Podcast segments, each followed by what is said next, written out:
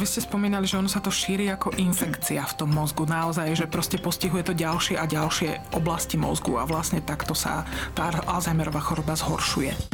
Nový podcast televízie Joj o fyzickom aj duševnom zdraví. Joj zdravie. Vo všetkých podcastových aplikáciách.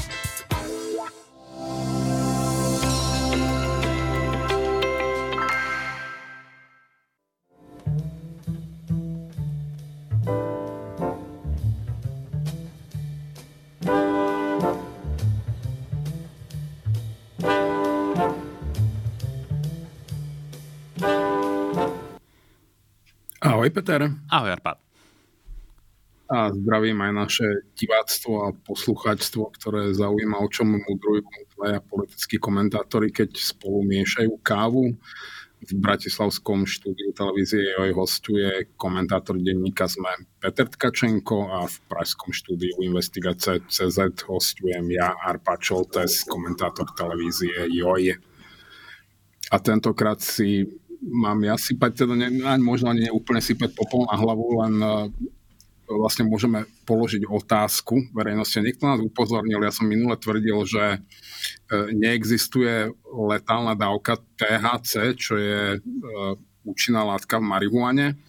Niekto nás upozornil, že teda existuje. Priznám sa, že ja šlendriansky pracujem s viac ako dve dekády starými informáciami, aj keď teda od odborníka Trochu som googloval, našiel som nejaké údaje o predávkovaní marihuanou, ale prakticky vždy v kombinácii s inými drogami konkrétnu letálnu dávku THC, čiže koľko THC by si musel dať človek, aby priamo na to zomrel, som nezistil. Je pravda, že som tomu nevenoval nejaké dlhé hodiny, skôr pár minút a normálne sa spolieham na to, že máme divákov a poslucháčov, ktorí vedia o tráve prvé aj posledné a dajú nám vedieť a my vás potom budeme ďalej edukovať. A asi môžeme prejsť k tomu, na čo sme si dnes zákerne počkali, lebo my začíname vyrábať vždy o 11. ale potom sa dejú všetky tie zásadné rozhodnutia, oznámenia a veľké politické veci, kým my sedíme v štúdiu. Tak dnes sme si počkali e, na to, čo nám oznámi pani prezidentka.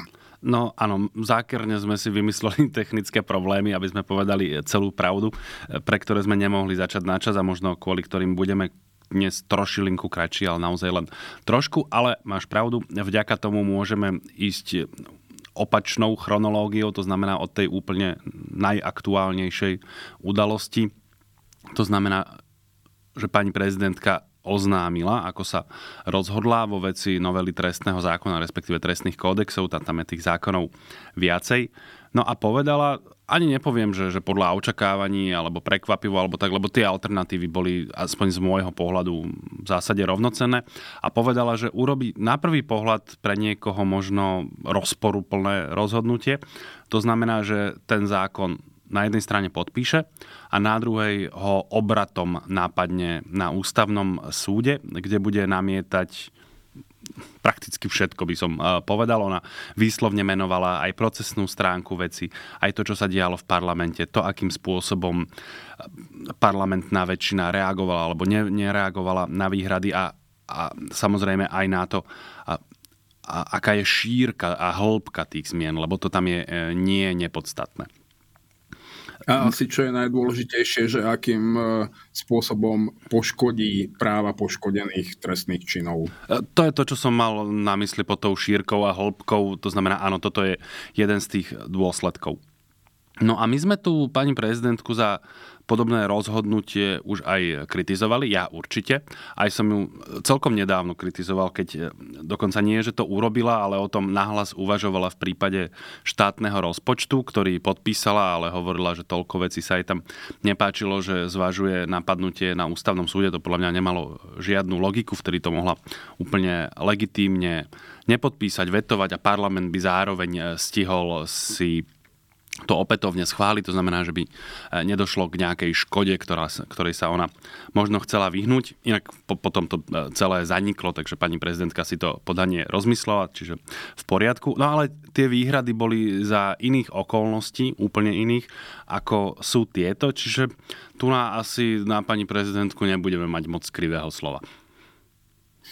Nie, rozhodne nie. Ja si myslím, že práve je dnešný výkon, aj keby sme hodnotili to verejné vystúpenie, ako také môžeme naozaj len pochváliť, pretože veľmi zrozumiteľne vysvetlila logiku veci. E, my sme mali včera v štúdiu Janky Dybakovej Petra Pellegriniho, ktorý na ňu už preventívne útočil, že keď ten zákon podpíše, tak to znamená, že ona je s ním vlastne v pohode a potom už e, za ňo bude navždy zodpovedná.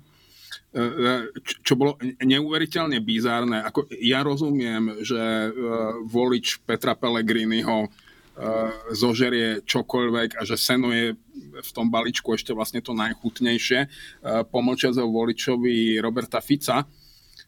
Ale ten zákon, oni si ho vymysleli, oni ho pretlačili v skrátenom legislatívnom konaní bez toho, aby mali šancu porozumieť tomu, že čo činia, že aké to bude mať reálne následky, lebo tá zmena je naozaj veľmi široká, hlboká a ten trestný kódex úplne, že rozbije na nepožívateľnú fašírku.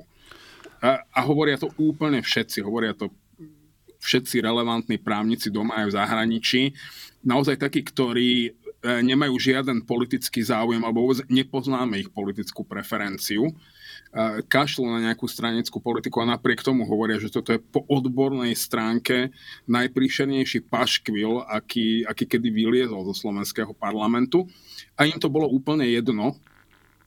A, a teraz len hrajú tú perfídnu hru, e, že zákon, ktorý oni prebagrovali, že naozaj na Matoviča prebagrovali, sa teraz domáhajú toho, aby im ho prezidentka vrátila nie preto, aby v ňom čokoľvek opravovali, eh, ale preto, aby, ho, aby mohli si tie opravy, respektíve aby si ho mohli definitívne schváliť a prelomiť prezidentky veto. Naozaj treba 14. marca krásny symbolický dátum, deň pred nadobudnutím účinnosti zákona, tak aby ho ústavný súd ani hypoteticky nestihol posúdiť aby ani hypoteticky nemohol e, nejakým predbežným opatrením pozastaviť účinnosť tejto normy a im úplne stačí, ak bude platiť hodinu alebo deň. E, lebo tým pádom sú všetci ich kamaráti, ktorí, sú, ktorí momentálne čelia e, žalobám a súdnym procesom, sú v značnej miere za vodou. Ty keď rozprávaš, ja si tu občas e, robím poznámky, tak e, napríklad, keď si spomenul Petra Pellegriniho a tie jeho, nebojím sa povedať, výpady na adresu pani prezidentky, tak som si tu poznamenal slovo perfídnosť, ku ktorému ty si sa potom sám dostal. Čiže tu máme úplnú zhodu, naozaj toto je niečo nebudem používať silné slova, ale je to nevkusné a perfídne. Je zrejme, že aktérom nejde o, tú meritórnu vec. Snažia sa v tejto chvíli do toho namočiť ešte aj prezidentku. A ja si myslím, že pri najmenšom stojí za úvahu, lebo ty si veľmi presne pomenoval, že oni ešte aj v tej záverečnej fáze sa nejako netajili tým, že im ide v skutočnosti o to, aby vyšachovali ústavný súd. A ak sa tým tajili, tak teda na, naozaj len máličko. A podľa mňa aj toto v nejakej miere môže prispieť k tomu, aby ústavný súd prijal rozhodnutie, ktorým tú novelu. Ja, ja neviem, či je realistické, aby stihol včas uh, zastaviť uh, účinnosť, ale keď bude meritorne rozhodovať o tej veci, tak ja si myslím, že tento úmysel zákonodarcu, ktorý vyložene sa usiloval o to, aby tá novela pred nadobudnutím účinnosti za žiadnych okolností nemohla prejsť tým, čo mu ústavní právnici hovoria, testom ústavnosti. To znamená, aby sa na to pozreli ľudia na Košickom súde, ktorí práve toto majú za úlohu. To je ich práca sa o to usilovať.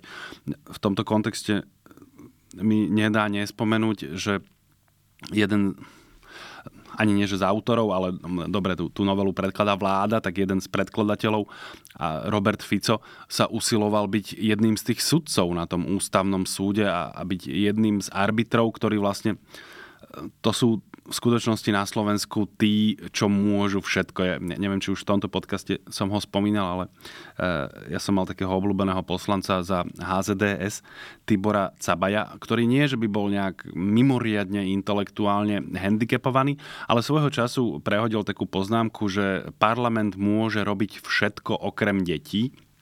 To mi páčilo, aj som to viackrát citoval.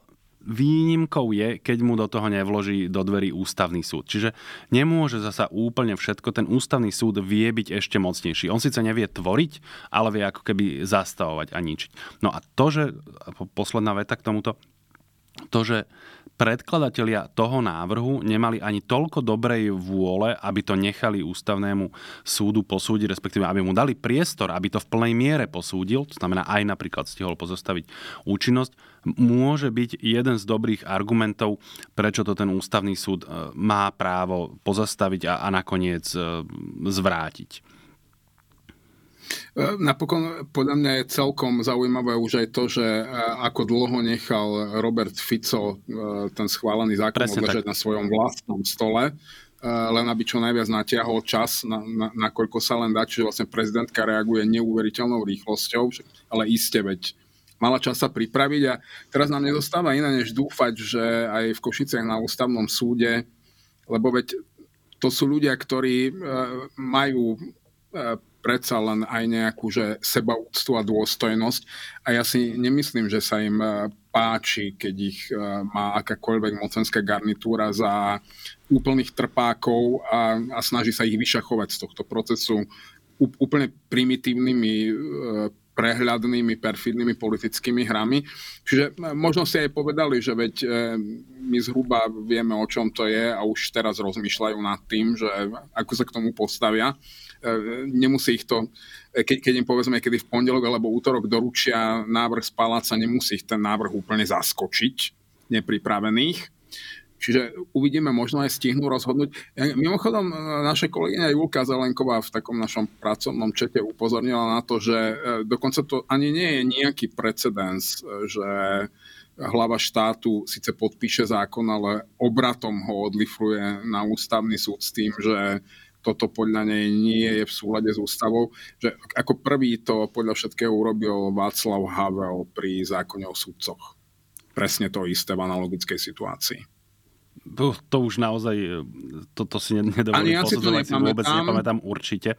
To ma zaujímali, zaujímali ja. predpokladám skôr nejaké pískacie lízanky alebo, alebo takéto problémy som mal v tom čase, ak to bolo, tak typujem v roku 90, 91 alebo 92. Čiže, ale dôverujem tvojej kolegyni. Ja bol novinár. A ani Julka si to nepamätá úplne, lebo veď e, ju zaujímali veľmi podobné veci ako teba v tom čase. E, po, povedal jej to kvalifikovaný respondent právnik v rozhovore. Ešte mi nápadla pri tejto téme taká vec. Ono je to možno paradoxné z obidvoch strán, že Vieš, vládna väčšina, keď to príjmala, tak sa najprv veľmi ponáhlala. Tá pôvodná účinnosť bola 15. januára, ak si dobre pamätám, alebo tak nejako. Samozrejme, bolo to v skrátenom legislatívnom konaní, ešte tu rozpravu skrácovali a tak. A teraz paradoxne vlastne sa snažili naťahovať čas, aby, aby to vlastne bolo účinné respektíve, aby ten legislatívny proces bol zakončený čo najbližšie k účinnosti toho zákona. A naopak, opozícia sa snažila naťahovať čas, obštruovala pre niekoho možno aj menej priateľným spôsobom a naopak na konci sa rozčulovala na tú koaličnú väčšinu, že čo to naťahujete, podpíšte, pošlite.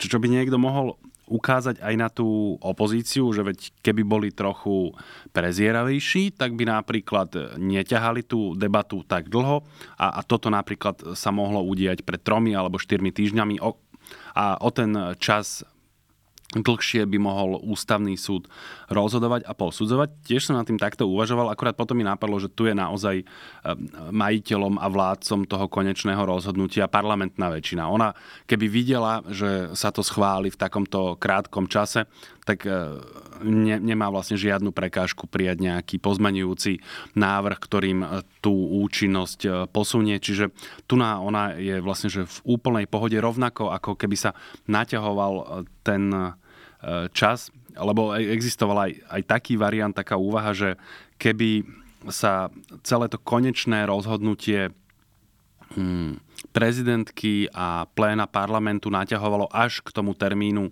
účinnosti, že by to bolo zverejnené v zbierke zákonov napríklad 17., 20. alebo 22. marca, pričom v zákone je napísaná účinnosť od 15., tak by to bolo automaticky v rozpore s ústavou a tá novela by vlastne e, nemohla v skutočnosti nejako platiť, pretože by bola retroaktívna, ale to majú zase vždy v rukách e, v parlamente a oni aj pri vete prezidentky môžu zmeniť tú účinnosť a posunúť ju o tých niekoľko dní, napríklad napísať, že e, bude platná a účinná dňom zverejnenia v zbierke zákonov. Čiže keby niekto rozmýšľal, že ako sa dalo vyšachovať s tou parlamentnou väčšinou. V skutočnosti, ak ona je trochu gramotná, tak sa to nedalo. Čiže ono to v skutočnosti muselo skončiť takto nejako. Je úplne, úplne bizarné, že hľadať, e, kto každý je zodpovedný za novelu zákona, ktorú prijala konkrétna koaličná väčšina v parlamente. Je to samozrejme tá konkrétna koaličná väčšina. Bodka každý jeden poslanec, ktorý za tú novelu hlasoval, za ňu nesie plnú zodpovednosť a nikto iný za ňu žiadnu zodpovednosť nenesie. Dobre, to, tu máme samozrejme absolútnu zhodu. Ešte sa možno oplatí poukázať na Roberta Fica, ktorý pri v tej veci pramlčacích lehôd za niektoré násilné trestné činy osobitne sa zmieňovali e, znásilnenia. Na jednej strane hovoril aj so svojím mimoriadne inteligentným ministrom spravodlivosti, že oni si v plnom rozsahu za tou novelou stoja a všetko je to v poriadku, ale ak tam e, niekomu niečo vadí, alebo by to mohlo mať teoreticky nejaké negatívne, negatívne dôsledky, tak nech e, pani prezidentka to vetuje a v podstate aj nadiktoval rozsah pozmeň, zmien zmien, ktoré ona má parlamentu predložiť a oni potom budú ochotní v tomto rozsahu tie zmeny odhlasovať, ale inak nech si to vyhodí z hlavy a ak ten výsledok bude taký, ktorý sa jej nepáči, tak je to akože jej zodpovednosť, sa snažil povedať. Tu na opäť ťažko hľadať e, na toto počínanie a tieto slova iné označenie ako perfídnosť. To je naozaj rídza, politická zákernosť nie, že by nás to Roberta Fica prekvapovalo, ale asi sa oplatí to pomenovať. Čiže ešte poslednú vetu. Áno, v plnom rozsahu podpisujem to, čo si povedal, že za toto znenie zákona je od A po Z zodpovedná vláda Slovenskej republiky na čele s Robertom Ficom a samozrejme potom parlamentná väčšina zložená z našich troch obľúbených politických strán.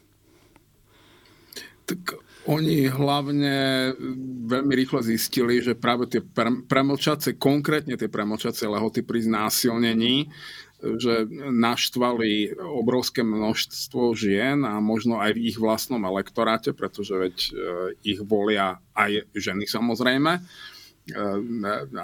nevidel som dáta, ale viem si predstaviť, že dokonca viac ženy ako muži.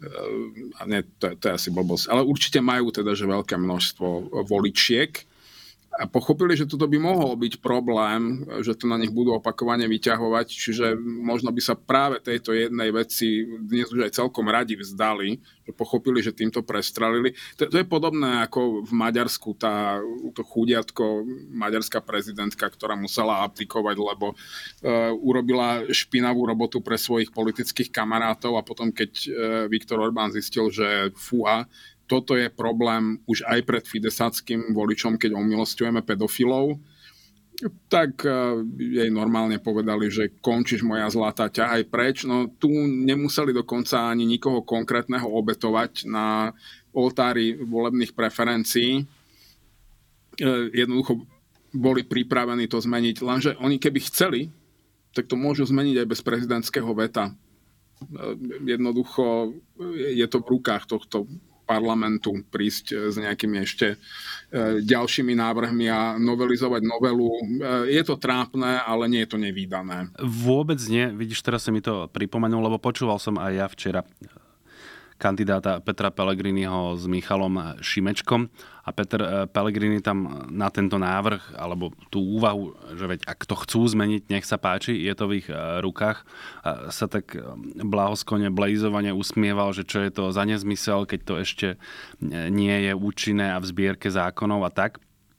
Tak ja som na to pozeral, že toto, ak niekomu z hlasu alebo smeru prekáža, tak mohol svoj odpor prejaviť už naozaj mnohokrát, keď sa schvalovali novely, noviel, ktoré Neviem, či už boli platné, v tom zmysle, že boli zverejnené v zbierke zákonov, ale celkom určite ešte neboli účinné. Teraz si ma trochu prichytil, lebo ne, nemám takéto veci v pamäti, že by som konkrétne menoval, ale som si celkom istý, že sa také veci diali, či už keď som bol spravodajca alebo komentátor. Nerobí sa to úplne obdeň, to je pravda, ale nie je to žiadny precedens ani veľká výnimka. Keby naozaj chceli, tak by uh, mohli.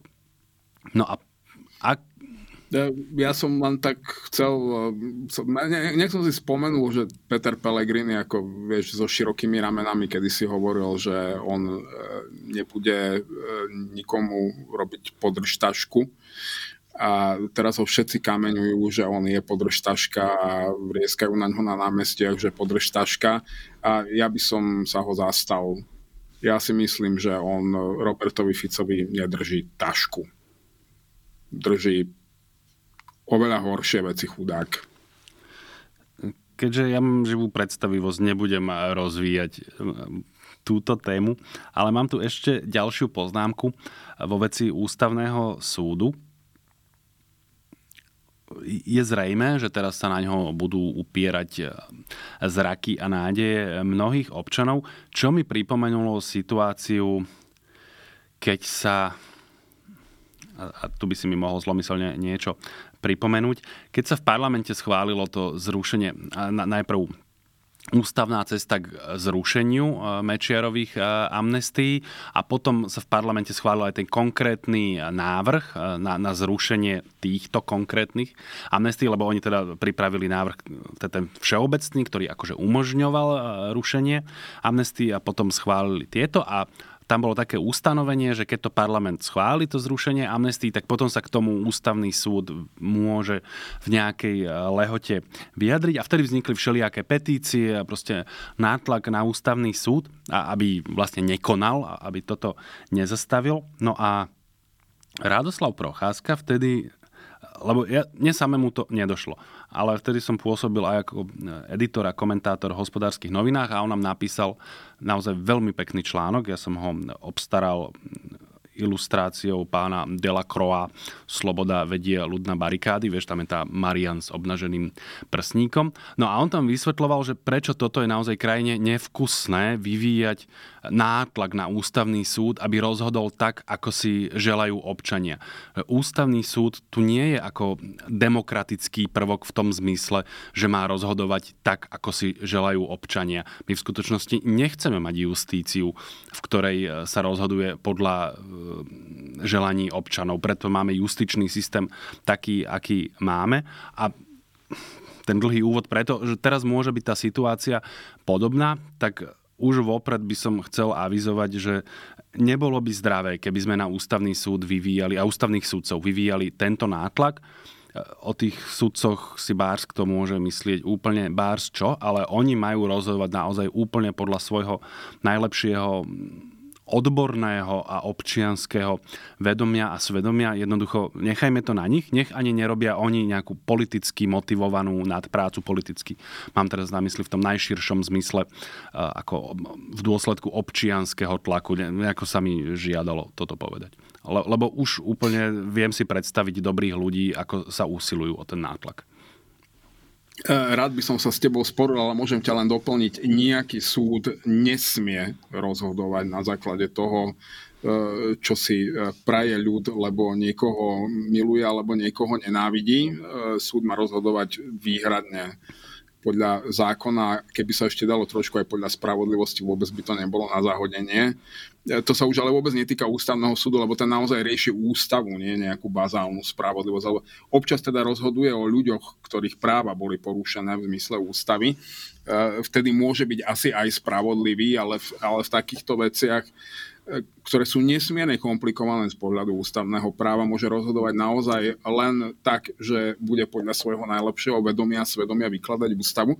Ja si viem úplne pokojne predstaviť aj to, že ústavný súd povie, že milý ľud, toto ste si zvolili a je právom toho, čo ste si zvolili, aby aj týmto spôsobom dogabali trestný kódex a budete s tým musieť žiť, lebo je to síce hnusné, odporné a bude vás to bolieť, ale v rozpore s ústavou to nie je.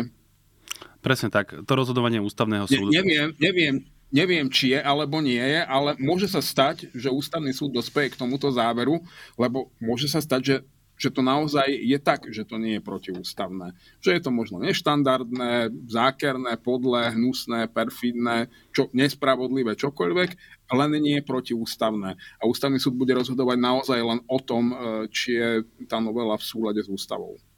Presne tak. Ústavný súd bude hľadať, kde mm, medzi tými mantinelmi e, je to slobodné rozhodnutie demokraticky zvoleného parlamentu a, a nech sa páči, až po ten mantinel, že to síce áno, ale ten proces v kombinácii so širokým a hlbokým obsahom dosahuje takú intenzitu porušenia legislatívneho procesu, že toto už sa jednoducho nesmie. Ja, ja sa neodvažujem uh, povedať, ako by mal rozhodnúť a nemám na to ani žiaden typ uh, kvalifikácie, ale toto je vlastne pre mňa v skutočnosti úplne najdôležitejšie pri tom rozhodovaní ústavného súdu. Ja úplne rozumiem, prečo sa občania upínajú na to, aby e, ten zákon nebol platný ani jeden deň alebo ani jednu minútu, ako si vravel, lebo ak som správne informovaný, v tej chvíli bude množstvo e, trestných činov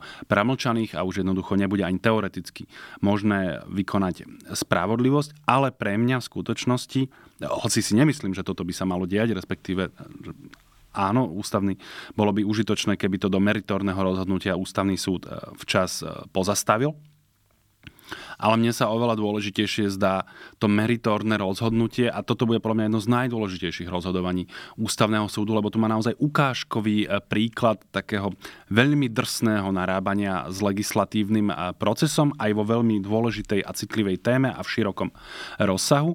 A, a on tu naozaj e, zodpovie vlastne na tú väčšinu ani nie, že paškovskú otázku, lebo to bolo tvrdenie vtedy eh, pána Pavla Pašku, že vyhraj voľby a môžeš všetko. A tu na ústavný súd povie, či toto všetko má mantinely a kde sa nachádzajú. A to je v skutočnosti pri napriek všetkej tej odpornosti, ktorá sa môže udieť účinnosťou zákona, toto je pre mňa v skutočnosti oveľa dôležitejšie. Odpoveď na tú no, otázku tak keby e, mala súčasná verchuška ústavnú väčšinu, tak e, môže novelizovať ústav, môže kompletne prepísať, môže nám ústavodarca darovať novú ústavu, alebo môže len do tejto aktuálnej doplniť, že je právom každého občana Slovenskej republiky dať alebo prijať úplatok a zaobstarať si tak nejakú nenáležitú výhodu alebo nie, nie, niečo, čo mu nepatrí. A tým pádom šachmat, ústavný súd e, len skonštatuje, že teda je to v ústave, takže je to v súhľade s ústavou. E, tam sa nepohneš. Ale po praktickej stránke je to naozaj tak, že im stačí, aby hodinu e, platila táto novela doslova alebo jeden deň. E, telefonoval som v priebehu týždňa so svojím do, dobrým priateľom, ktorý je advokát a z hodou okolností teraz mal nejaké naozaj vážne zdravotné komplikácie. Je doma v rekonvalescencii a veľmi si to pochvaľuje. Takže hovorí, že jemu je síce táto novela trestného kódexu ako občanovi tiež, že mimoriadne odporná a je ňou pobúrený, ale zase on obhajuje klientov v trestných veciach. A teraz všetky tie pojednávania necháva odročovať pre svoje zdravotné komplikácie, lebo ak táto novela bude aspoň na jeden deň platiť, tak pre jeho klientov to bude výhodnejšie a on je povinný sa postarať o to, aby jeho klienti, už keby im aj preukázali vinu, aby aspoň dostali čo najnižší trest.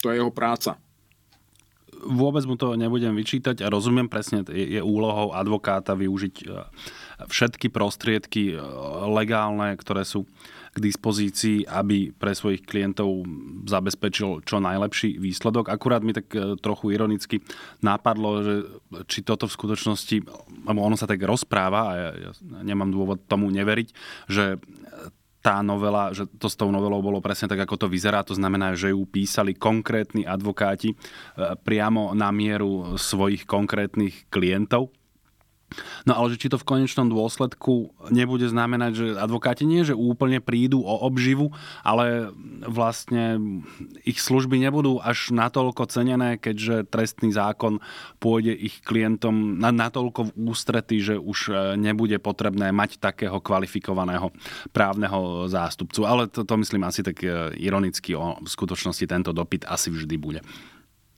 No, minimálne prídu o istú časť e, práve tých najbonitnejších klientov, povedzme to takto. Čiže advokáti nebudú mať čo žrať, hej, keď, keď to tak úplne zvulgarizujem. Tak pozri, ono, keď niekoho súdia za vraždu a e, nebola to nejaká naozaj, že v afekte, že žena to už nezvládla a picla muža kuchynským nožom, tak e, sú rôzne trestné činy, ktoré generujú veľa peňazí a e, ktorých páchatelia si môžu dovoliť zaplatiť e, veľa peňazí dobrým advokátom.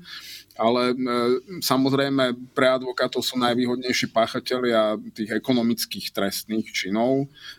Poprvé to predsa vieš, aj keď je tvoja práca obhajovať zločinca, le, lebo veď oni naozaj obhajujú niekedy nevinných, ale podľa mňa vo väčšine prípadov vinných, tak aj, aj tebe by bolo asi príjemnejšie obhajovať niekoho, kto zobral úplatok alebo niečo ukradol, ako niekoho, kto zabil. A ten, kto ukradol alebo zobral úplatok, má určite viac peňazí ako ten, čo zabil. Väčšinou áno.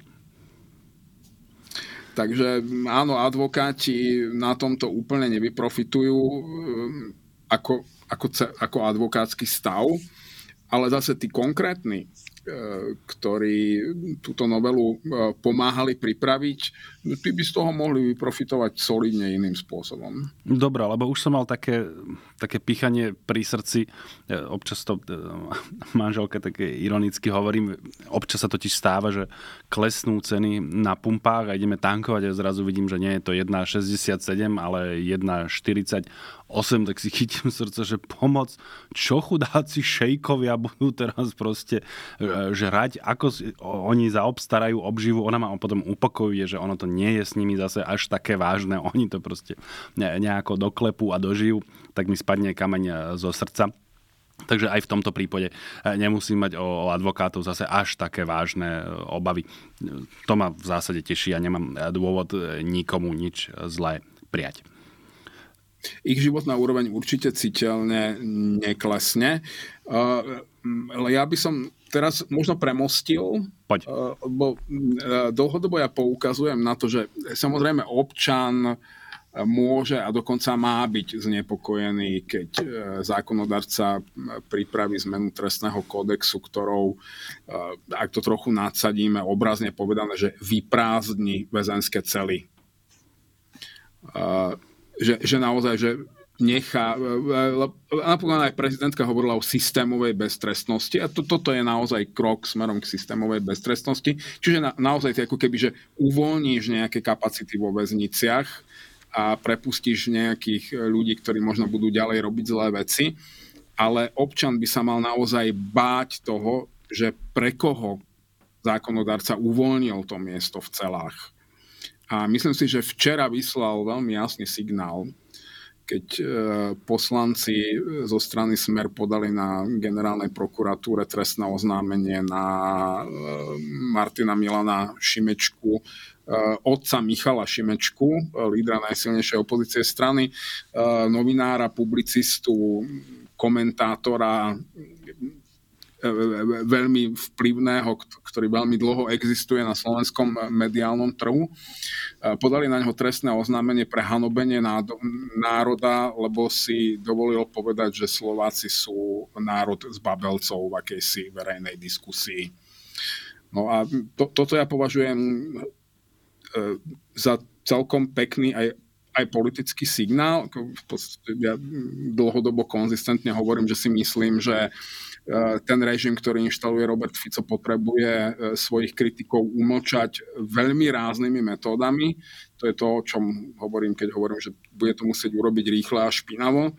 Čiže potrebuje zatvárať, zastrašiť, umlčať aj veľmi hrubou brachiálnou silou, keď sa to nebude dať inak. A práve označil prvú cieľovú skupinu, ktorej sa dostane tejto špeciálnej pozornosti. To sme aj my dvaja z okolností. Štekajúci politickí komentátori si budú musieť zavrieť papule alebo teda aspoň to od nich bude režim očakávať. My samozrejme nemôžeme slúbiť, že posluchneme. Tu ja si dovolím trochu toxického optimizmu. Skúsim to vysvetliť.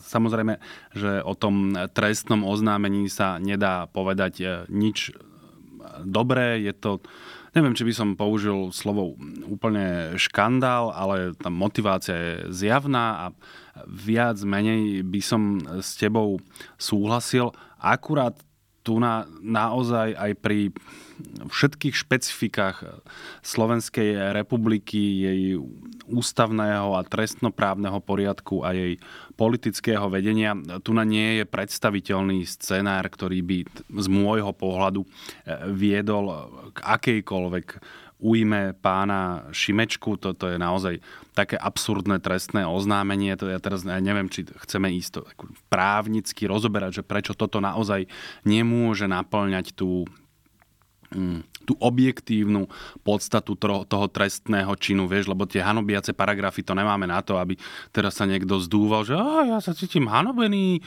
Nie, to je na, oni sú tak myslené, že ono to má mať aspoň potenciál nejakej skutočnej újmy, vieš, že keď o Židoch rozprávaš, že zbedačujú slovenský národ a, a, a žijú z ich mozoľov a, a pijú im krv a, a nakoniec to vedie napríklad k holokaustu alebo pogromom. A, rozumieš mi, ale proste alternatíva niečoho takého v 21. storočí. Naozaj nikto gramotný, realisticky nevie predstaviť, že slova Martina Milana Šimečku o tom, že on osobne považuje Slovákov za zbabelý národ, by na území Slovenskej republiky teraz viedlo k prenasledovaniu príslušníkov slovenského národa, ich ostrakizácii alebo niečo podobné. To, to naozaj nie. Toto je proste od, za, od začiatku do konca rídza sprostosť a absurdita a podľa mňa to vedia aj tam tí pajáci, e, ktorí oznamovali to trestné oznámenie. Z nich bol poslanec, myslím, Erik Kaliňák, potom tam bol Juraj Gedra, on je šéf on je šéf úradu vlády, nie? Sami, sami Mari a potom... Mari sami tiež. E, neviem, či aj pán Melicher, ktorý je štátny tajomník, neviem kde. No proste taká tá obvyklá sebranka vlastne obvyklá aj preto, lebo veľmi podobná spoločnosť je to takmer presne rok, podávala trestné oznámenia na novinárov, publicistov, akokoľvek to nazveš, e, pána Leška, e, Tomáša Hudáka a Michala Havrana vtedy som rozprával zhruba niečo veľmi podobné. Ešte stále sme v republike, ktorá je viazaná, je členským štátom Rady Európy, je viazaná jeho judikatúrou a toto naozaj od začiatku do konca je sprostosť, tu na nikomu ublížené nebude a nemôže byť.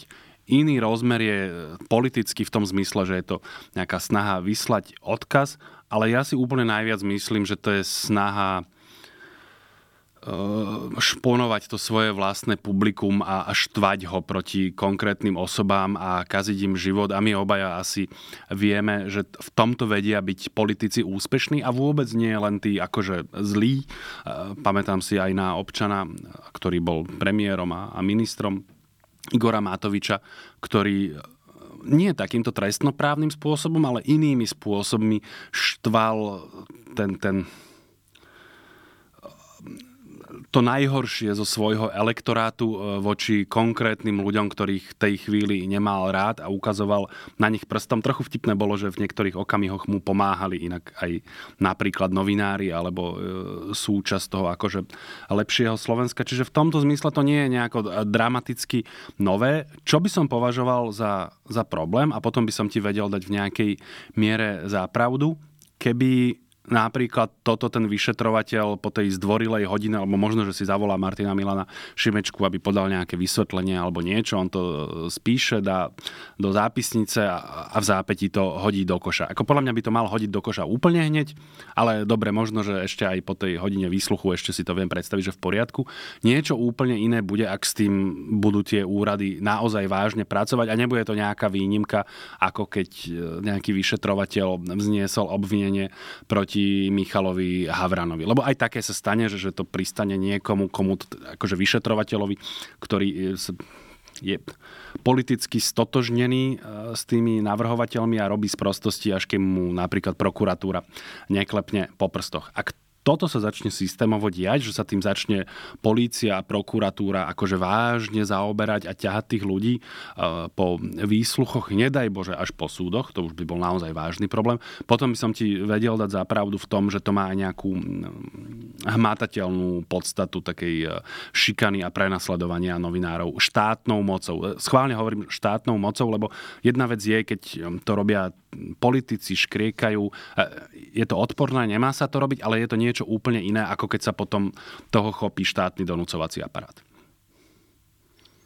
No, uh, ani Poď neviem, kde by som začal. Uh, od konca, nie, nie, prepracujeme sa ku koncu. Uh, vec má nejakú aj naozaj, že vecnú rovinu. Uh, po tom, čo vypukla vojna na Ukrajine, keď na ňu Rusko zautočilo, viac ako 40 tisíc slovenských mužov oficiálne oznámilo ministerstvo obrany, že odmietajú e, vykonávať vojenskú službu, na čo majú právo. Ale 40 tisíc dospelých, svojprávnych, e, bojaschopných mužov, ktorých by hypoteticky mohli povolať do vojenskej služby, je v 5,5 miliónovej populácii naozaj solidne veľké číslo Čiže nemusíš ani zvlášť ako nezaujatý pozorovateľ, ani nemusíš slovenský národ hodnotiť e, podľa nejakých obzvlášť prísnych alebo príkrych kritérií, aby si ho mohol úplne pokojne len na základe tohto e, v nejakej verejnej diskusii označiť za národ s babelcov. Po toto sa kedykoľvek podpíšem, a teším sa na to, keď e, doručia trestné oznámenia aj na mňa. Hovorím to verejne, e, súhlasím a podľa mňa je to absolútne obhajiteľné e, v akomkoľvek normálnom, funkčnom, demokratickom právnom štáte. A myslím si, že tu sa dopúšťaš fatálnej chyby v úsudku, že sa pokúsaš udalosti stále hodnotiť v mantineloch liberálnej demokracie, ktorú sa Robert Fico zúfalo snaží odstrániť. Môže sa mu to nepodariť ale toto je finálny cieľ. Ne, nejaká neliberálna demokracia na Orbánovský spôsob, e, ktorá sa do Slovenčiny prekladá ako neslobodná demokracia. To je ten systém, ktorý beží v Rúsku, e, odkedy tam e, skončil sovietský režim v podstate. Čiže ja by som úplne pokojný nebol. Ja sám som inak takýmto trestným oznámeniam v minulosti čelil opakovane E, rozdiel bol v tom, že prichádzali presne od takých tých čudných aktérov, že taký že úplne, že bezvýznamní uh, Nimandi ešte aj v rámci takej tej maďarskej iredenty, na, naozaj takí tí uh, politici z juhu Slovenska, ani nie, to ne, nemôžeš ani nazvať politikmi, to sú naozaj takí lokálni matadori, ktorí by hrozne chceli nadobudnúť nejaký vplyv a e, nie, niektorí z nich naozaj otvorene hovoria o revízii hraníc e, trianonských. A, a ešte aj v rámci nich toto je, že úplná periféria, tak na mňa dávali trestné oznámenie pre hanobenie maďarského národa. A a ten vyšetrovateľ si ťa naozaj musí zavolať a ty musíš podať nejaké vysvetlenie na to, aby to mohol odmietnúť. E, potom ľudia, ktorí kedysi síce boli významní, ale do úplnej bezvýznamnosti upadli na mňa takisto dávali nejaké trestné oznámenie pre hanobenie kresťanstva. Bolo to úplne rovnako absurdné, bizarné, ale takisto som musel ísť, vypovedať, e, vyšetrovateľ sa ma musel vypočuť a až takto mohol odmietnúť. A e, to bolo v čase, keď e, nielen, že to teda nepodával nikto z nejakej aktuálnej vládnej moci, ale v čase, keď si naozaj mohol veriť tomu, že môže nastať anomália, trebárs to padne na stôl vyšetrovateľovi, ktorý má názorovo súkromne veľmi blízko k oznamovateľom a potom ho naozaj asi zastaví až prokurátor.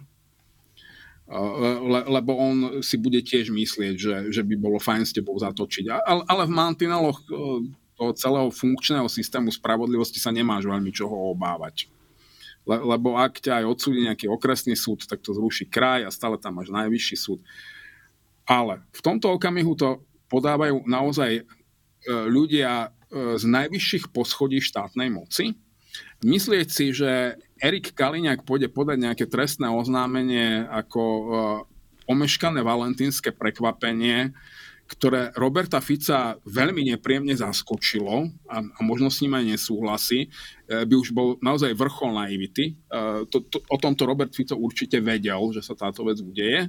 To, to si nemyslím, že si pred ním dovolili zatajiť jeho najbližší spolupracovníci. Som Čiže to bolo nenaznačoval.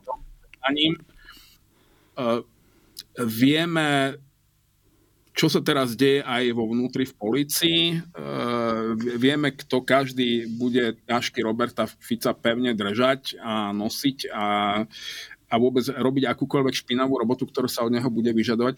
A ja si spomínam aj na také, a to bolo počas našich lepšovlád, takých tých najsám lepšovlád, Zurindová éra keď e, vyšetrovateľ sám e, bol nešťastný z toho, že ma musí vypočuť, že sa mu musím podávať vysvetlenie, prišlo na trestné oznámenie pre fakty z obchodného registra, ktoré som publikoval v texte. Žiadne e, chyby v texte, žiadne hodnotiace úsudky, holé fakty z obchodného registra. Čiže úplný, úplný bizár. A potom bol ešte smutnejší, keď mu prokurátorka nariadila e, začať voči mne trestné stíhanie a obviniť ma, lebo z hodou okolností tie fakty sa týkali vtedajšieho námestníka generálnej prokuratúry. Na, nakoniec to skončilo tým, že to zastavil e, generálny prokurátor a e, ešte zábavnejšie je, že to bol Dobroslav Trnka, kto to zastavil, lebo si povedal, že toto už fakt nie. Ale takéto veci sa môžu stať, pokiaľ na nie je dostatok politickej vôle a pokiaľ nájdeš dostatočne servilného prokurátora alebo sudcu, ktorí k tomu dajú svoje meno, lebo je im to jedno a to si myslím, že nájdeš. A potom môžeš ísť na ústavný súd alebo pred Európsky súd pre ľudské práva, vyskúšal som si. Problém je v tom, že to nemá odkladný účinok. A môže sa stať, že za nejaké hanobenie národa vyfasuješ viac ako za mm, korupciu veľkého rozsahu, a kým Európsky súd pre ľudské práva alebo aj ten Slovenský ústavný súd rozhodne, sa ti môže stať, že už budeš mať aj odsedené. Ja ti rozumiem, ale nesúhlasím. Ak som si tu, aj dve poznámky som si urobil a potom asi budem mať aj nejakú vlastnú. Na začiatku ty si sa pustil do toho vecného hodnotenia národa s babelcov. To je z môjho pohľadu absolútne irrelevantné, to nikomu neprináleží, akože zaoberať sa nad pravdivostnou hodnotou úsudku komentátora, čo, čo je to za, za, za sprostosť, to je akože absolútne irrelevantné. Ty si môžeš myslieť o hocikom, o hocičo špecificky o svojom národe, naozaj ešte aj to úplne e, najhoršie ja si pamätám, že ty si tu formuloval myšlienku, a teraz to nemyslím nejak útečne a dúfam, že nás eh, nepočúva žiadny prokurátor alebo agilný eh, člen eh, Smeru eh, si tu poznamenal, že Slovensko si nezaslúži a nemá budúcnosť vzhľadom na to, akým, akože slovenský národ, vzhľadom na to, akým spôsobom sa správa k deťom v reedukačných zariadeniach. Ja som s tebou vtedy nesúhlasil, ale teda toto tvoje, tento tvoj hodnotiaci úsudok by tiež niekto mohol podľa tejto logiky označiť za hanobenie národa. Je to celé od začiatku sprostosť tohto typ, tento typ úsudku môže každý formulovať, aký chce. Dobre, niekto sa môže pustiť po pátraní, eh, eh, po pravdivostnej hodnote, ale to nemá pred súdom a orgánmi štátnej moci eh, žiadny priestor. Je aj potom tá druhá poznámka taká veľmi stručná. To podľa mňa si trochu moc polichotil pánom Gedrovi, Melicherovi, ja neviem, či pán Glück tam nebol ktorých si označil za najvyššie poschodie e, pyramídy Smeru.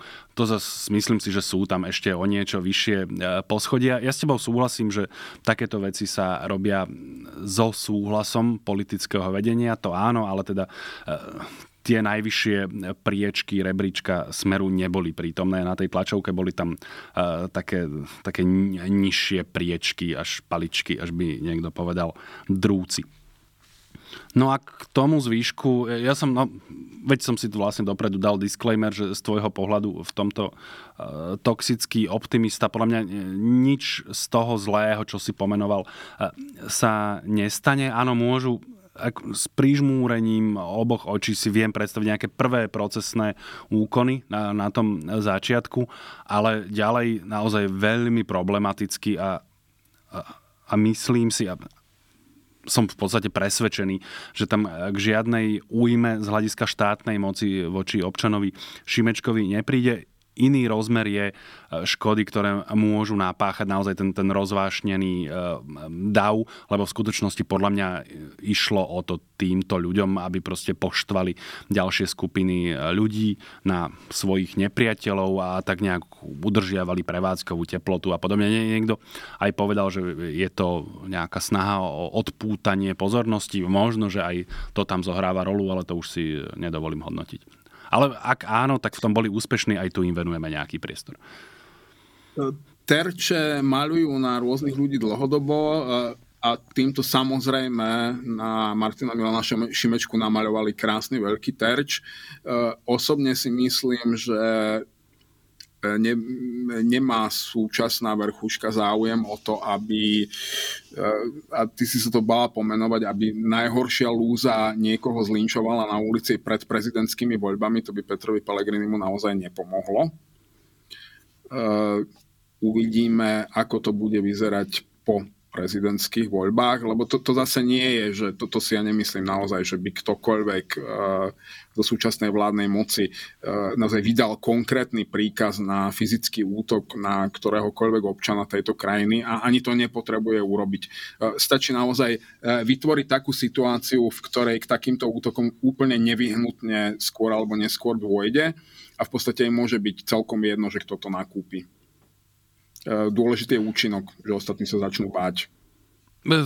To uvidíme. To, áno, toto by som ti ešte vedel, e, teda keby na tom záležalo, že s týmto by som viac vedel súhlasiť, že, že ide o tak hecovanie, budovanie atmosféry, strachu a tak, ale akože konkrétne obsadzovanie uvoľnených miest vo väzenských celách napríklad novinármi. Myslím si, že toto naozaj nie je na programe dňa a nestane sa to aspoň kým budeme členmi Rady Európy, tak nie napokon, kým to aj, aj v Rusku rozvinuli do tých um, úplných rozmerov, tak v podstate si museli počkať, kým v tej Rade Európy nebudú, lebo tá drzá Rada Európy naozaj e, prijímala tie podnety, vydávala rozhodnutia a, a Rusko ich dokonca naozaj aj naplňalo. Sice so všetkým tým, čo si vravel, že ono to nemalo e, odkladný účinok, to znamená, že mnohým ľuďom sa tam už všelijako ublížilo, ale nakoniec tá rúská štátna moc sa v podstate musela pod podvoliť e, do rozhodnutiu niečoho, čo má v názve európsky. To, to pochopíš, že to sa im muselo naozaj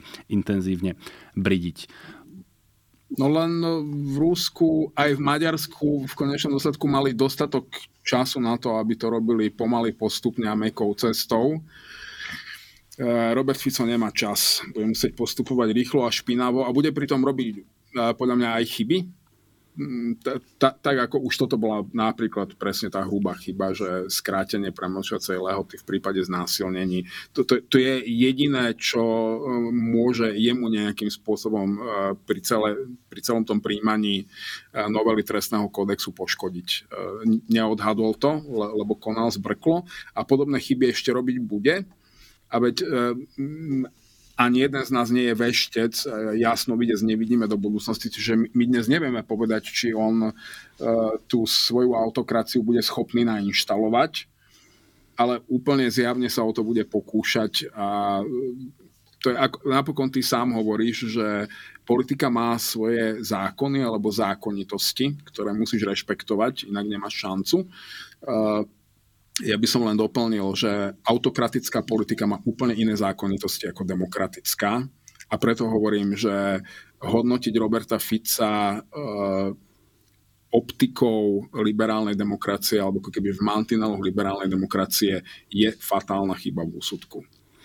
Videl som to, že si to aj písal niekde na Facebooku, rozmýšľal som nad tým, teraz si dám stručnú odbočku a potom pôjdeme, máme ešte asi dve témy, to je Exodus z Oľano a, a nejaké prieskumy, ktoré včera zverejnila televízia Joj. Videl som to a rozmýšľal som nad tým a ak sa neurazíš, podľa mňa sa míliš ty. Tým, že na, môžem súhlasiť s tým, že e, tam platia iné pravidlá a, a ne, ne, nemalo by sa to miešať, bars, ale Robert Fico a jeho vláda a koalícia stále pôsobí na pôde a v mantineloch liberálnej demokracie. Pri všetkých výhradách, ktoré na Slovensku máme, je tu občianská spoločnosť, máme tu ešte stále platné v zásade normálne, zákonné, národné a nadnárodné predpisy, napríklad e, v kontexte medzinárodných zmluv, ktorými sme viazaní. Stále sa tu konajú a podľa mňa aj budú konať slobodné a demokratické voľby. Stále v parlamente poslanci mm, rozhodujú sa tak nejako, že sami, napríklad e, Andrej Danko pri všeličom, čo si o ňom môžem myslieť, on, on sa ne, nerozhoduje tak, ako mu povie Robert Fico. Vo všeličom sa môže podriadiť, ale sú to proste, e, sú to je to politika, ktorá sa riadi tými vlastne tradičnými pravidlami, že záujmy, kompromisy, hľadáš väčšinu, aj to napríklad, že potrebuješ v parlamente nájsť väčšinu, to v autokratických krajinách tak, tak väčšinou bežne nefunguje, že musíš usilovne e, sa snažiť. Aby som to zostručnil, mne sa zdá, že Robert Fico urobil on to je ten, kto robí tú chybu. To znamená, že on sa snaží správať ako autokrat v krajine, ktorá je pri opakujem, všemožných výhradách v skutočnosti stále liberálnou demokraciou s funkčnou občianskou spoločnosťou a podľa mňa on bude ten, kto nabúra. A som si dovolil dneska ešte ďalšiu dávku toxického optimizmu. Tieto dve veci sa medzi sebou, alebo tieto dva pohľady, sú ako keby že súperiace, ale e, je to ako športový zápas kde nevieš, ako dopadne výsledok. Každý si staví na iný tím. Ja som síce ako keby hráčom v tvojom týme, ale keby som teraz išiel k bookmakerovi, tak si stavím na víťazstvo súpera. Vidíš, už si sa celkom adaptoval, mne sa toto tiež občas ehm, stane a to tiež mám skoro takú zásadu, že keď vidím v Premier League kurz vyšší ako 10, tak mám obsedantnú nutkavú potrebu si na ní proste staviť bez ohľadu na to, či je to lebo teda na Liverpool asi kurz 10 plus nie je nikdy, nikdy čiže aj keď je to proti tomu Liverpoolu, keď to vidím, tak, tak tam e, tie 3 eurá obligátne dám. A mnohokrát to teda ešte aj naozaj vychádza. Tak chcel som len povedať, že rozumiem tomu, že fandíš jednému, ale tak biznis je biznis, to je proste ako tá racionálna úvaha funguje e, trochu inak. No ale našťastie, no našťastie. Ja som... Výsledok mojej úvahy je iný ako tvoj, čo ma teda zatiaľ teší. Som e, slabý v, v nejakých futbalových analógiách, keďže naozaj nikdy som nevidel ani jeden celý futbalový zápas. Ale e, je, je to trochu ako keby tvoj Liverpool hral proti e, Nižnej Myšli, ale s tým, že futbalisti z Nižnej Myšle by mali aj nože a sekery to by som si ja osobne stavil na tú nižnú myšlu, tak ti poviem. Vieš čo, poznajúc význam fyzických dispozícií v tomto športe, ešte stále by som asi trošku dal na ten Liverpool, lebo tie nože a sekere nie si až tak moc platné, kým nedobehneš k tomu e, súperovi, alebo teda aspoň nedohodíš, čo myslím, že medzi nižnou myslou, myšľou a Liverpoolom bude ten rozdiel naozaj dramatický. Nechcem sa dotknúť futbalovej reprezentácie a zbornej nižnej myšle. Už týmto sa ospravedlňujem, ak sa to preto som nepovedal slovám Bratislava, lebo to by už bolo úplne nefér. Ale nižná myšla so sekerami a no, nožmi e, proti Liverpoolu, to by už mohol byť zaujímavý zápas. Ďakujem za tento návrh ako čerstvý člen fanklubu Liverpoolu. To pri najbližšej návšteve eh, v Mercy, pri rieke Mercy budem tlmočiť. No dobre, máme tu tie dve témy ešte, čo, čo nám zostali, to je prezident... Ešte máme aj tretiu, ktorú by som ja len no, nalepil na toto, lebo podľa mňa to je, je tiež niečo, čo súvisí s tým, čo práve rozoberám, a to je uh, Pavol Gašpar ako uh, schválený nominant na riaditeľa Slovenskej informačnej služby. Dobre, že si upozornil, mám to tu poznamenané. Je to, je to opäť niečo, uh, pričom občan môže byť právom znepokojený, ale uh, zároveň to, to, to nie je nič nevydané v prvom rade. Sa vlastne opakuje ten vzorec, keď e, Vladimír Mečiar natlačil do úradu Ivana Lexu a kvôli tomu sa rozhádal s Michalom Kováčom ako prezidentom. A tam, tam to bol vlastne tiež profesionálny syn v tom okamihu, ktorý nemal absolútne žiadnu schopnosť a žiadnu kvalifikáciu, aby tú službu riadil. Ale zároveň treba povedať, že Slovenská informačná služba, sa teraz všetci tvária, že to je nejaká renomovaná inštitúcia, ktorá má nejakú zásadnú medzinárodnú kredibilitu a že až teraz sa s ňou tí partnery prestanú vážne rozprávať a, a, a, a že to je nejaký hrozný problém. Ona prestane ob, ako keby obhajovať a ochraňovať záujmy Slovenskej republiky a zmení sa na nejakú čudnú polomafiánsku organizáciu, ktorá sa bude živiť boh väčším asi, asi vydieraním a, a súkromnými biznismi to nebude zmena.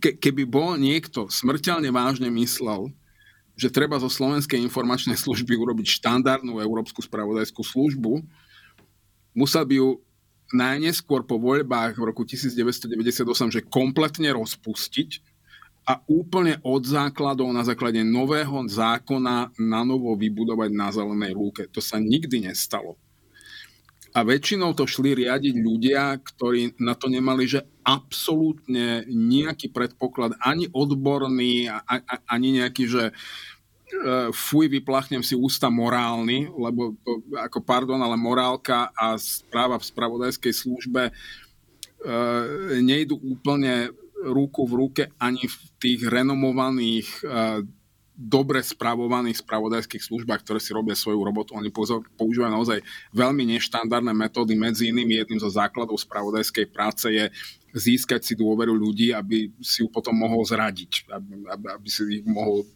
túcať informácie a, a bonzovať a, a podrážať.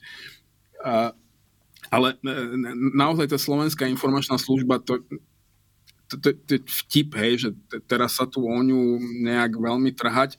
A hlavne mne, ako prvé mi napadla otázka, keď nastalo to obrovské pobúrenie, že aký je presne rozdiel medzi uh, Pavlom Gašparom a Vladimírom Pčolinským. Lebo keď tam posadil Igor Matovič, respektíve Boris Kolár, Igor Matovič to pustil Borisovi Kolárovi a posadili tam Vladimírovi Pčolin, eh, Vladimíra Pčolinského, ja som vlastne žiadne veľké pobúrenie nezaznamenal. To je zaujímavé, že to vravíš, lebo som si písal s jedným kamarátom, keď uh, vyšlo najavo, respektíve vláda schválila návrh Pavla Gašpara za jeho menovanie riaditeľom SIS a som si s ním písal a vravel mu, že vieš čo, že tu sa mi zdá, že to vlastne prezidentka môže aj legitímne odmietnúť. Ona tam má zhruba asi taký priestor ako pri uh, generálnom prokurátorovi. To znamená, že nemusí akceptovať ten návrh, ale musí mať veľmi dobré argumenty, e, prečo ho odmieta, čo mne sa zdalo, že nejaké by sa našli. A on mi odpísal, že mm, vieš čo, spomeň si na Vladimíra Pčolinského ktorý bol presne menovaný e, obratom. Zase myslím, že pani prezidentka tam nerobila žiadne drahoty.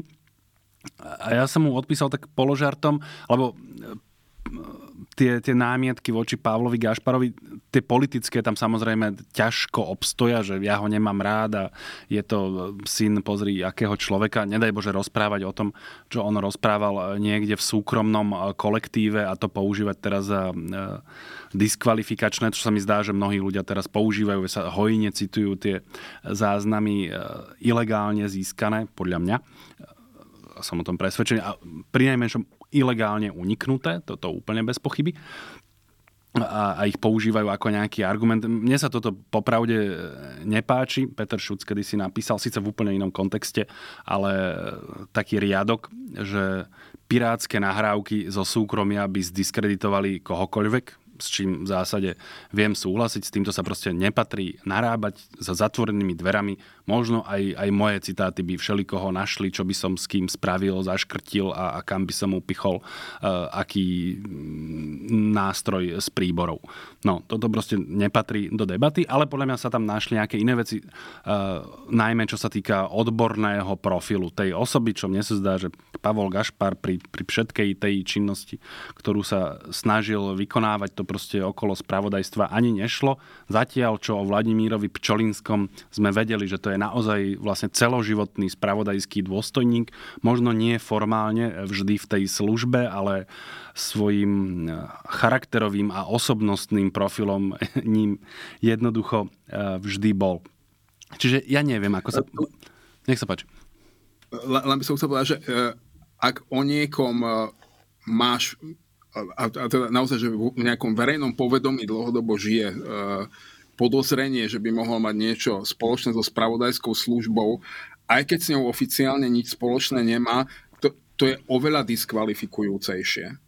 Lebo keby hypoteticky Pavol Gašpar celý život e, bol e, zamestnancom Slovenskej informačnej služby, že by to bol, vlastne bol kariérny sískár a teraz by z neho urobili riaditeľa, tak by som povedal, že dobrá práca na jeho strane. E, že, Rozumiem. Že, že sa nikdy neodkopal. Uh, a pokiaľ my nebudeme mať naozaj ten uh, klasický model, ktorý je jediný funkčný aj vo svete, že máš naozaj ľudí, ktorí si budujú celú svoju kariéru v spravodajskej službe a potom, keď už sú dostatočne skúsení, a starý riaditeľ odíde do starobného dôchodku, tak e, vyberú ďalšieho najschopnejšieho človeka, ktorý dajme tomu, že má aj hodnotovo blízko k nejakej aktuálnej moci, ale, ale je to naozaj profesionál z tej branže a z neho urobia riaditeľa. Pokiaľ toto nebudeme mať, je úplne jedno, koho tam posadíš. Na, naozaj, človek, ktorý príde zvonku, je v zásade chudák, pretože tí starí, skúsení spravodajci si tam z neho urobia jojo a budú si s ním robiť, čo oni chcú. Nie, nie on si bude s nimi robiť, čo chce. To sa ešte nikdy nestalo.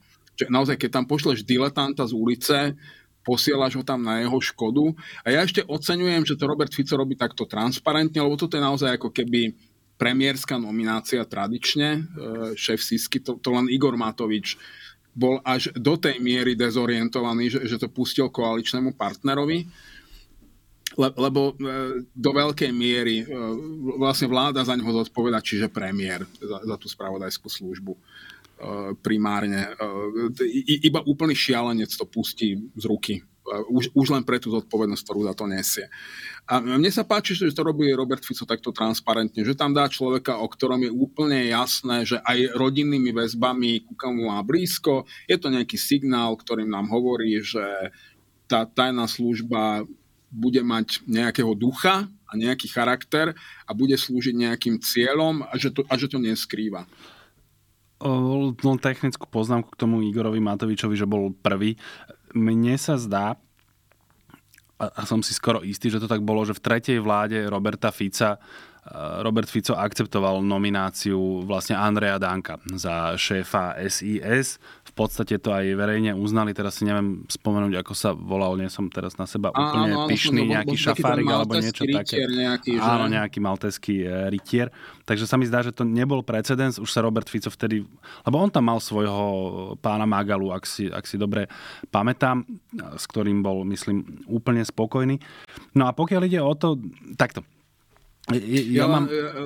Ak môžem do, doplniť, a, a toto sú veci, ktoré nevieme, lebo tá, tá tajná služba je naozaj tajná, ale ja som to vtedy čítal tak, že e, Robert Fico tam presne akceptoval niekoho, kto tam e, sedel v kancelárii, e, vypúšťal vetry do koženého kresla a cítil sa dôležito, ale pritom tú službu naozaj mal pod kontrolou on. Súhlasím, ja, ja som to tiež takto chápal. E, nehovorím to ako tvrdenie, že to tak bolo, ale tiež som to tak chápal, že dobre, keď Andrej Danko chcel mať uh, tam tú šéfovskú nomináciu, ale nie je to asi zanedbateľná vec tak či onak, lebo ako vravíš, tradične to býva uh, nominácia predsedu vlády, hoci formálne to navrhuje vláda ako celok k tej SIS, ja by som nepoužíval až také kritické slova ako ty. Nebudem sa tváriť, že som odborník na naše spravodajské služby. Nie som, ale zdá sa mi, že ľudia, ktorí tomu trochu rozumejú a s ktorými sa občas o tom rozprávam, tak e, majú e, menej drastický tón ako ty. Vnímajú tam aj isté pozitívne činnosti a e, podľa mňa nejde až tak o to, že či sme doteraz považovali SIS za, za ideálnu a tak, a že nič odtiaľ e, nikdy neuniká alebo sa nepodiela na nejakej e, menej peknej činnosti.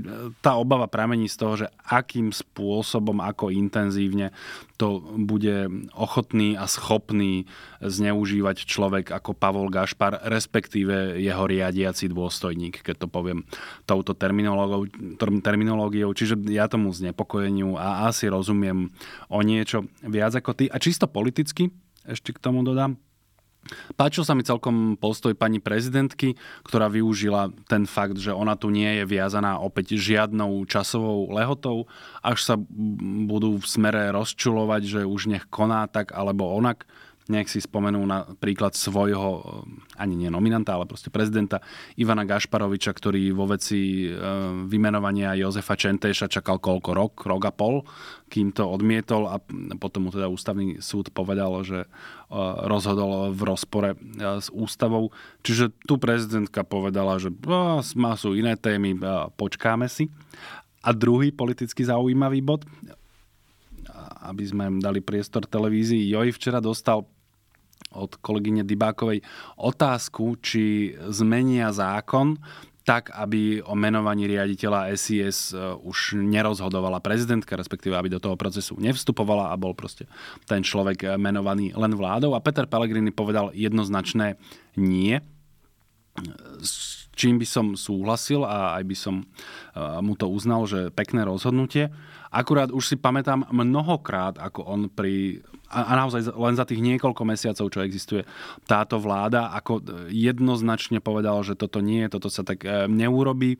Ale potom, keď prišiel nejaký politický pokyn, tak e, zrazu prišlo rozhodnutie celkom opačné. Čiže tu na ako keby mi zatrnulo, že už ako keby som videl napísaný e, ten zákon, ktorý v tejto časti mení zákon o Slovenskej informačnej službe a Peter Pellegrini za ňoho hlasuje. Ale necháme sa prekvapiť, ja, ja sa mu keď tak e, ospravedlním, ak k tomu naozaj e, nedôjde, že som mu v tejto veci kryudil. Ja si myslím, že Peter Pellegrini by v tejto veci dokázal zmeniť názor, pokiaľ by sa nestal prezidentom. Pokiaľ by sa prezidentom stal, tak by aj mohol zostať konzistentný a možno by e, takúto legislatívnu zmenu aj vetoval a kto vie, možno by sa zopakoval scenár s Vladimírom Mečerom a Michalom Kováčom. Veď spomeňme, Michal Kováč bol človek Vladimíra Mečiara, veď Mečiarov parlament ho volil za hlavu štátu ešte vtedy. A potom sa hrozne rozhádali na tom, keď odmietol vymenovať e, do čela Slovenskej informačnej služby profesionálneho syna Ivana Lexu. A to nebolo tak teraz, ja si to pozriem po relácii, tieto veci nemám tak... Ehm, dobre v hlave zapísané, lebo som bol vtedy ešte chlapča, že on odmietal toho Lexu vymenovať za za nejakého ministra, nie? Ministra privatizácie alebo e, niečo také, že tam sa s Vladimírom Mečiarom posekali. Akože ono sa to nevylučuje, ja, mohlo sa to týkať to... aj SIS, nebudem sa hádať. Mne lebo... sa marí, že sa to týkalo priamo SIS a bolo to hrozne dávno, môžeš ma nachytať na hruškách mne sa niečo také mári, že to bolo pred voľbami v roku 94 a bola taká akože okrídlená veta, keď e, Mečiar hovoril Kováčovi, prezidentovi, že pochop to Michal, idú voľby, hnutie potrebuje peniaze, Alexa je jediný človek, ktorý ich vie zabezpečiť a hneď potom, ako tú robotu urobí, tak ho proste odpraceme. Ale Michal Kováč e, to neurobil a, zvolilo sa potom e, iné riešenie, čo inak bol potom aj dôvod e, zmeny ústavy, ktorá sa napísala tak, aby prezident nemal tú možnosť od, odmietať personálne nominácie predsedu vlády ale nie je to až také podstatné, skôr ide o, to, o ten politický rozmer, že sa proste dvaja politickí spolupracovníci rozkamarátili. A to veľmi vážne. A to si myslím, že Vladimír Mečiar e, sa mal e, s Michalom Kováčom radšej, ako sa majú Robert Fico s Petrom Pelegrinim. E, to áno, ale mne sa zdá, že Peter Pellegrini tu je Zase som dopozeral okres na severe a tam o jednom šéfovi koncernového podniku keď ho ohovárali, tak hovorili, že on proste nejde nikdy e, za žiadnu cenu do žiadnej konfrontácie, on sa všetko snaží bez problémov nejak, ani nie, že urovnať, skôr tak ututlať, hodiť to na niekoho iného. Proste nie je ten človek, ktorý chce figurovať ako strana sporu. A to sa mi zdá, že je Petra Pellegriniho celkom výstižný opis Takže nemyslím si, že, že on nebude kamarát Roberta Fica, keby sa stal aj, aj prezidentom, ale že by išiel do konfrontácie a problémov s vedomím toho, čo všetko bude potom proti nemu Robert Fico robiť a on je v tomto zase akože eh, silný, napríklad v diskreditácii prezidentov to si podľa mňa Peter Pellegrini rozmyslí a povie si, že nie, veď on chce v paláci sedieť a nie tam viesť nejaké vojny. To neznamená, že úplne všetko a vždy bez problémov Robertovi Ficovi podpíše, ale teda ísť do vojny, to, to podľa mňa naozaj nie. A, áno, v tomto si pravdepodobne so svojím odhadom o dosť presnejší ty. Možno v druhom funkčnom období, keby, ale zatiaľ sa nedopracoval ani k prvému, čiže toto naozaj nebudeme prognozovať po, poďme radšej k tej téme, o ktorej viem, že ju máš ty rád, lebo si ju komentoval a e, bol to komentár, ktorý sa veľmi dobre čítal, čiže sa musel veľmi dobre aj písať o e, ľuďoch, ktorí e, pochopili, že u Igora Matoviča to nie je úplne optimálne a opustili ho. Máme na to už len podobne pomerne e, málo času. E, ten komentár sa mi inak e, možno paradoxne písal veľmi ťažko. Ja som sa s ním hrozne natrápil. Som rád, že vravíš teda, že aspoň nejaký výsledok z toho bol, že sa to aspoň dobre čítalo je taká, myslím, že anglické nejaká zásada, že ľahké čítanie je sakramensky ťažké písanie. No áno, taká skupina ľudí, spomeniem dvoch, Petra Kremského a ona sa volá Mária, Mária Šofranko. Mária Šofranko, bývalá líderka kandidátky Oľano túto stranu opustili, čo im vôbec nemám za zle, úplne v poriadku práve naopak. Je to dnes už by som povedal známka istého charakterového minima, že odmietneš dýchať s Igorom Matovičom a jeho okolím jeden vzduch. Mňa tam skôr vyrušilo dôvody, ktoré oni spomenuli, lebo podľa mňa ani jeden z nich nebol taký ten, že naozajstný dôvod, prečo sa s Igorom Matovičom a jeho súputníkmi nemá dýchať jeden zvuk, lebo oni tam im sa nepáči, že bola zlá kampaň, nejak to, tak to formulovali, zlý výsledok tam spomenuli, e, sklony k populizmu, to je naozaj akože strana, ktorá sa volá Obyčajní ľudia, čo je doslova manifest e, populizmu, tak oni tam teraz objavili nejaké náznaky. A poslednou kvapkou mala byť e, kandidatúra Igora Matoviča za tých okolností, že, že sám hovorí, že to nemyslí vážne.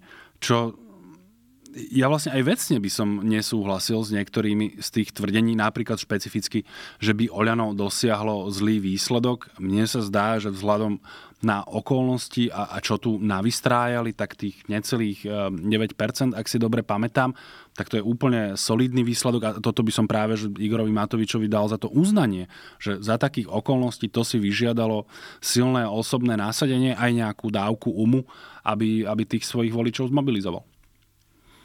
Tak ja by som e, pani Šofránko uveril e, takmer akékoľvek zdôvodnenie, napríklad aj to, že až teraz si všimla populizmus voľano, ale e, Peter Kremsky to objektívne vieme, že nie je mentálna subnorma, zostáva tým pádom už iba jediná možnosť, že by to mohol byť neuspokojený oportunista, Z časti. Ja som o Petrovi Pelegrinimu napísal viacero veľmi kritických až výsmešných textov, lebo teda on tiež narozprával úplne všeličo. Napríklad si pamätám, keď nám vysvetloval, že Igor Matovič nemôže podať demisiu, pretože by nastalo bezvládie. Nech sa páči. Petrovi Kremskom, nie Petrovi Pelegrini však. Petrovi Kremskom. A, áno, aj o Petrovi Lebo Pelegrinim. aby sme sa... ne, nezmiatli diváctvo a poslucháčstvo. Ospravedlňujem sa, aj o Petrovi Pelegrinim som napísal kritické až výsmešné komentáre, ale teraz mám na mysli Petra Kremského. Ale čo sa týka toho oportunizmu, tak on napríklad bol jeden z mála ľudí, ktorí naozaj dlho držal s Igorom Matovičom, ale aj si pošliapal eh, po jazyku, respektíve sa nevymedzil voči veciam, ktoré by mu mali prekážať. On bol napríklad eh, tvorca časti ekonomického programu, kde dlhodobo zastával teóriu, že živnostníci nemajú čo eh, platiť dane a odvody. Oni tu nie sú na to, aby niekomu nejak prispievali vlastne do spoločného štátu. Má úplne stačiť, že od neho nič nechcú a živia sami seba. A potom, keď Igor Matovič prišiel s tou svojou daňovou revolúciou, opozíciou, ktorá zďaleka e, nerešpektovala tento názor Petra Kremského, tak on diskrétne mlčal. Je pravda, že, že e, nejak nemával, ale mlčal.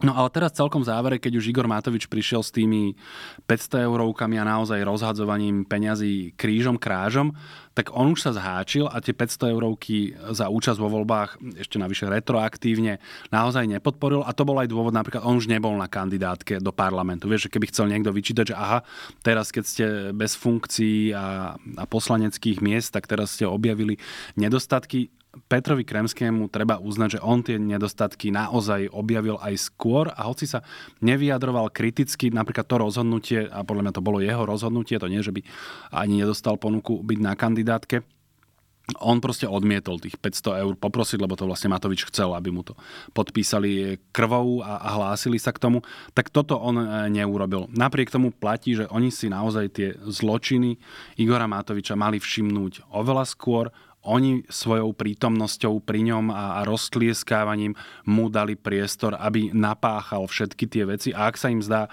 výsledok 9% slabý, tak oni urobili všetko preto, alebo nejakým spôsobom nezabránili tomu, aby výsledok 9% bol v skutočnosti veľmi dobrý. Ehm, súhlasím, e, oni naozaj dláždili spoločne s Igorom Matovičom e, Robertovi Ficovi cestu k moci Viem, že im sa toto nebude páčiť, ale e, môžu kľúčkovať, koľko chcú, z tohto nevykľúčkujú nikdy. E, toto je holý fakt. A je úsmevné, keď teraz odchádzajú od Igora Matoviča s tým, že tam cítia nejaký demokratický deficit a populizmus. Poslednú vetu k, tomto, k tomuto, lebo som si na niečo e, spomenul, lebo totiž mali by sme končiť, takže už to, už to e, celkom rýchlo utníme, ale ke, keď e, som sa dozvedel o tom rozhodnutí, že odchádzajú, tak okrem týchto všetkých zlomyselných myšlienok, ktoré sme tu artikulovali, tak som si e, začal medliť e, ruky nad tým, že ako sa im osobitým spôsobom e, poďakuje Igor Matovič a vyprevadí ich na tú cestu, lebo to tak býva, vieš, že on je taká osobnosť, že on si nenechá ujsť príležitosť a vyšlo tlačové stanovisko, síce nie jeho, ale Oľano, kde im nejak poďakovali a, a popriali všetko dobré a zhodnotili, že no protikorupčné ustanovenia nášho hnutia neumožnili naplňanie ich ambícií. Hej? Čiže na záver ich ešte na cestu opľuli a v skutočnosti im povedali, že aha, no skorumpované prasce odchádzajú. Čo ste tak mohli čakať? Vlastne by sme ich boli vyhodili, keby neodišli v podstate, sami. V podstate tak, takéto niečo. Aj v protikorupčnom hnutí sa občas nájde nejaká korupčná ovca ako Peter Kremský a Mária Šofranko. Ďakujeme za spoluprácu, dovidenia. Perfektné. E,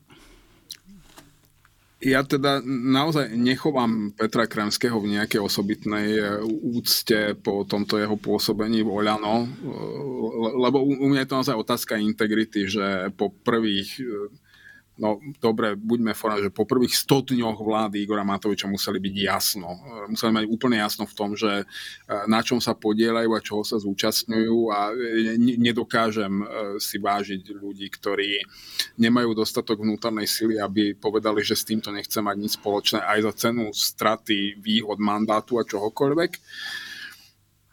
Ale neviem si o ňom predstaviť, e, že by vzal nejaký úplatok a už vôbec si predstaviť, že keby aj Mária Šofranko nejaký úplatok chcela e, prijať, že za čo by jej ho kto dával to by bolo asi problematické. Ako som vravel, už sme e, v samom závere, tak ja poviem svoje dve dobré správy, ktoré som si odložil. Pousilovali sa o to aj Reds, aj Čiervení diabli v uplynulom týždni, takže vyhral aj Liverpool, aj Manchester United, e, vy s Aston Villou, my s Brentfordom, takže bojujeme usilovne ďalej. Bolo to s Brentfordom. Toto je... Nechajme to tak, dosť na tom, e, že vyhrali. E, ja mám takého veľmi verného poslucháča, ktorý do, dokonca minule mi kladol na srdce, aby som ťa za niečo hrozne zvozil, že si niečo, niečo domotal okolo, okolo Manchesteru. A na budúce. Nie, niečo, že čo je najväčší zápas anglickej ligy a že to je niečo úplne iné a že, a, a že ťa mám za to hrozne, že nie som schopný si zapamätať podstatu e, tejto správy a nebudem teraz oživovať telefón, aby som ti ju vyhľadal a prečítal, ale je to teda tak, že dobré správy sú len vo futbale, tieto dve boli úplne skvelé. Vyhrali sme my obaja. Presne tak. Uh, môžeme obaja vyhrávať, až kým sa nepostavíme proti sebe. Fú, to je temer filozofické. A, a, ta, a takto budeme ducha prázdne mudrovať aj na budúci piatok, takže pokiaľ vás to zaujíma, pustite si nás aj na budúci piatok. Dovidenia, do počutia. Dovidenia, ja budem to vtedy ako na ihlách.